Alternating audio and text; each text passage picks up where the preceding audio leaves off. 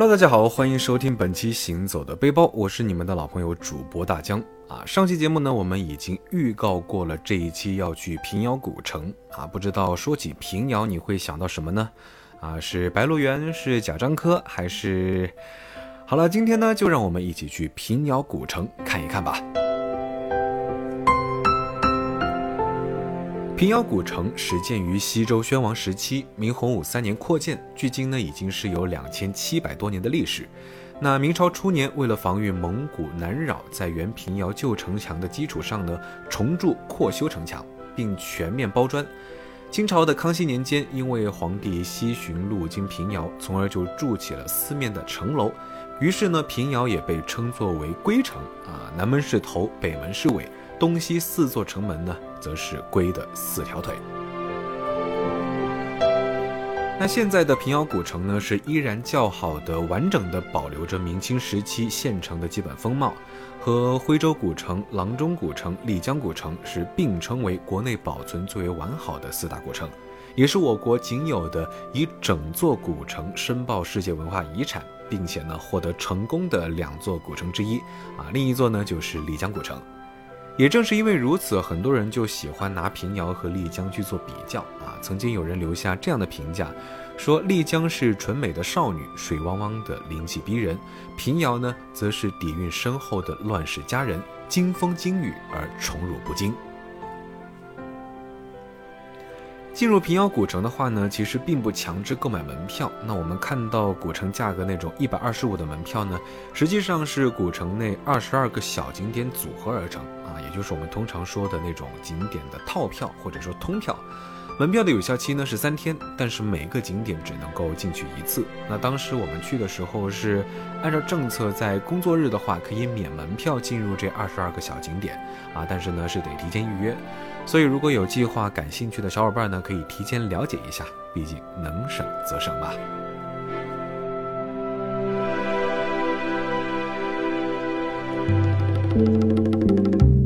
那对于一般的游客来说，时间上显然不可能把这二十二个小景点全部都游览一遍，而且呢，确实也没必要。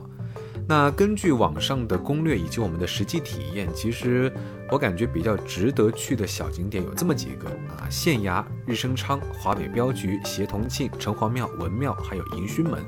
那其他的小景点呢，其实可以根据自己的时间和路线去适当的安排几个，时间不够的话呢，也可以不去。那这里呢，我们还是简单介绍几个景点。我们先去的呢是平遥县衙。平遥县衙是初建于元代，如今保存下来的主要是明清时代的建筑。整座衙署呢坐北朝南，呈轴对称布局。在解放后呢，平遥县衙旧址成为了平遥县人民政府的所在地，那部分的旧建筑是被拆除或者是改建。直到上个世纪末呢，对其进行了全面的修复，原县衙建筑群基本复原为如今的平遥县衙博物馆。那基本上，其实每一个来到平遥古城的游客都会来到县衙啊，当然团队游客也非常的多。所以呢，在县衙里面，其实可以很容易去蹭人家那种团队导游的解说。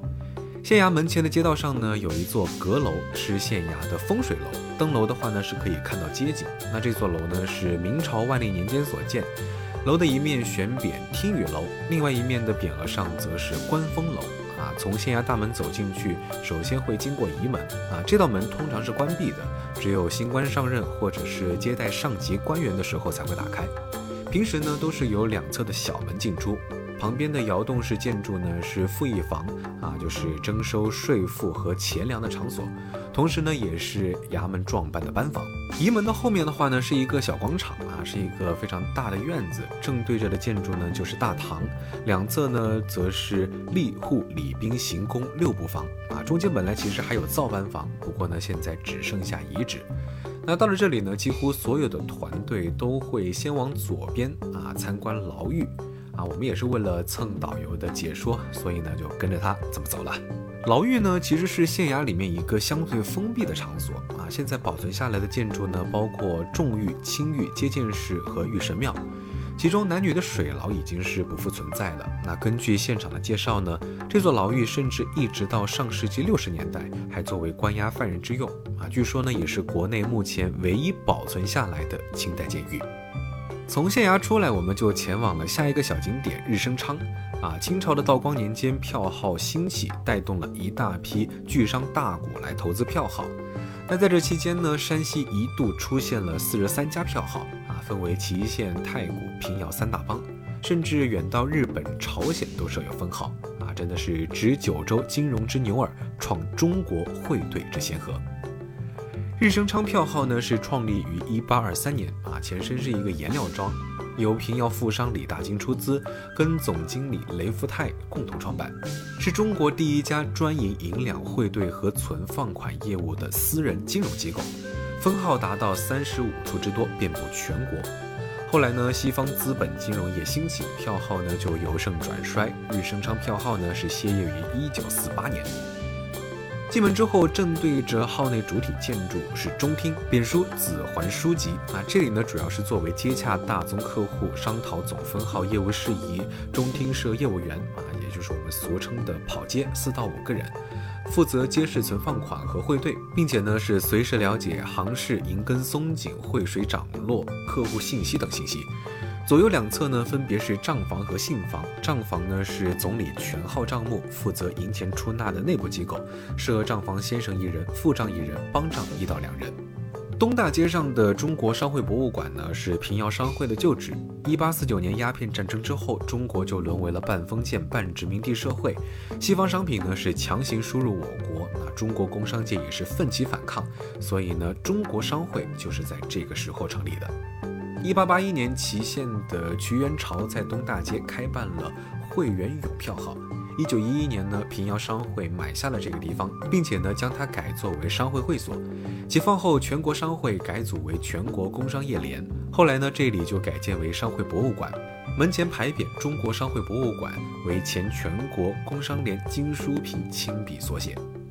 商会博物馆对面呢就是华北第一镖局，镖局呢其实也称作镖行，啊，相当于是现代保安公司的前身，主营异地货款押运、看家护店等业务，也兼营异地银两汇兑、收集信件等业务。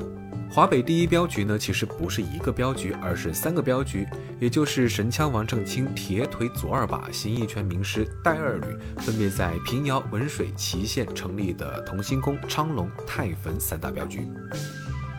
华北第一镖局博物馆呢是三进院落，前院呢是商业区，包括东西柜房、金库和柜头房，是镖局的业务场所。中院呢是办公区，由信房、账房和中厅三组建筑组成，是镖局的办公场所。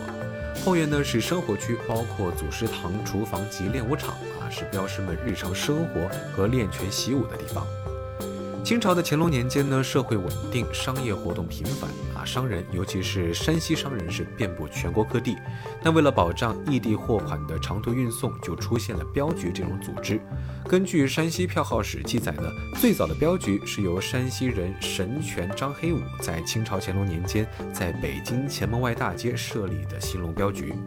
此后的近两百年时间里呢，大大小小的镖局是遍布大江南北，几乎覆盖了所有的重要城镇和水陆码头。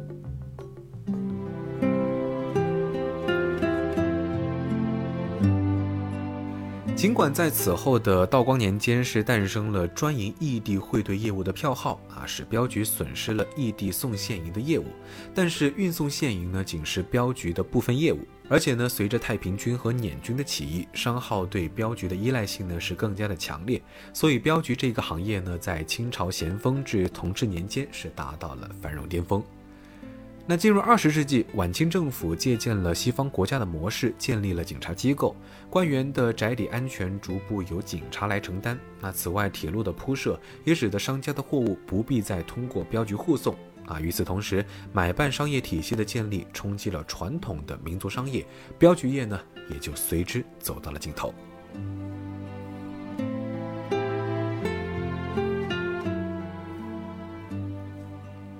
吃完午餐回客栈稍事休息一会儿，我们就继续了我们下午的行程。啊，第一站呢是位于古城东南隅的文庙。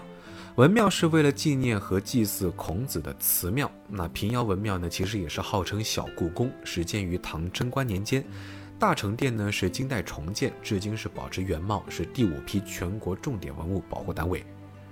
那关于平遥文庙呢，其实是有文庙三迁的说法，指的是平遥文庙和太子庙多次互易其址。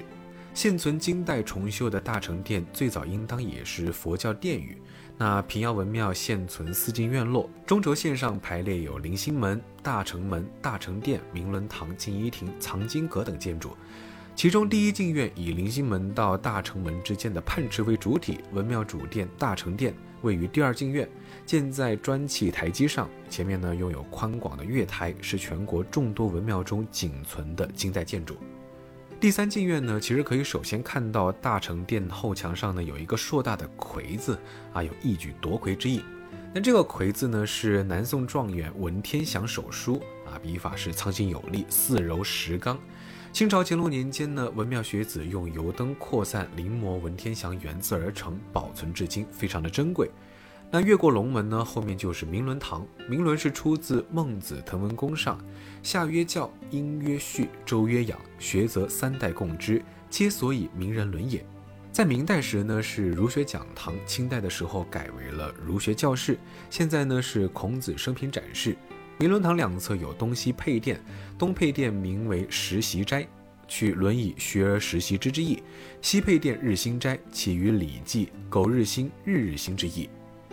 中轴线上的第四进院呢是潮山书院，主体建筑呢是静一亭，始建于明嘉靖二十年，在二战中呢是焚毁了。现存建筑呢是本世纪初自靖南移建而成。文庙内呢还有一处平遥国际摄影博物馆啊，由于时间关系，我们是匆匆浏览一番就走了。从文庙的后门出来呢，不远处就是平遥城隍庙。按照天人合一的理制，平遥县城以南大街为轴，城隍庙与平遥县衙各居东西，互相对称。平遥城隍庙初建于北宋时期，在明嘉靖和清咸丰年间因为两次火灾烧毁而进行重修，如今呢也是全国重点的文物保护单位。城隍庙和文庙一样，也是四进院落。那从山门走入第一进院落呢，首先看到的是一座戏台的背面，因为庙里唱戏都是唱给神听的，所以戏台呢都是面朝里而背朝外。戏台门匾上"敢入"二字是清代书法名家傅山先生所书。第二进院落正对的是县殿，东西五殿呢分别是六曹府和土地府。那县殿的后面呢是第三进院，正对的是城隍庙的主殿城隍殿，建筑呢是清朝咸丰年间重修，殿内奉祀城隍神啊，墙壁上有场面宏大的壁画城隍出巡图。最后一进院后方的是寝宫啊，是清朝咸丰年间大火后少数几座幸存的建筑之一，呈下窑上阁式布局，楼上似平遥城隍神与城隍娘娘像，此外呢还有一女子神像，是介休城隍娘娘。传说平遥城隍神呢与介休城隍神常常聚而豪赌，结果呢介休城隍手气欠佳，不但输了钱财，连夫人也输掉了啊。不过传说归传说，赌博还是希望各位听众小伙伴们不要沾染。其实来到平遥古城呢，还有一个很重要的环节，就是去看又见平遥实景演出啊。因为是实景演出，所以大江其实也不知道怎么给大家形容啊，只能在这里告诉大家，非常值得一看。如果你想了解晋商，了解山西从古至今代表性的文化特征，那么这个表演真的是非常值得。当然，感兴趣的小伙伴欢迎在网上搜索相关信息，然后呢亲自去看一看。咱们已经讲了三期山西了啊，肯定有小伙伴心里在嘀咕，大江你这么一个大吃货，怎么讲了半天山西美食都是一笔带过？好吧，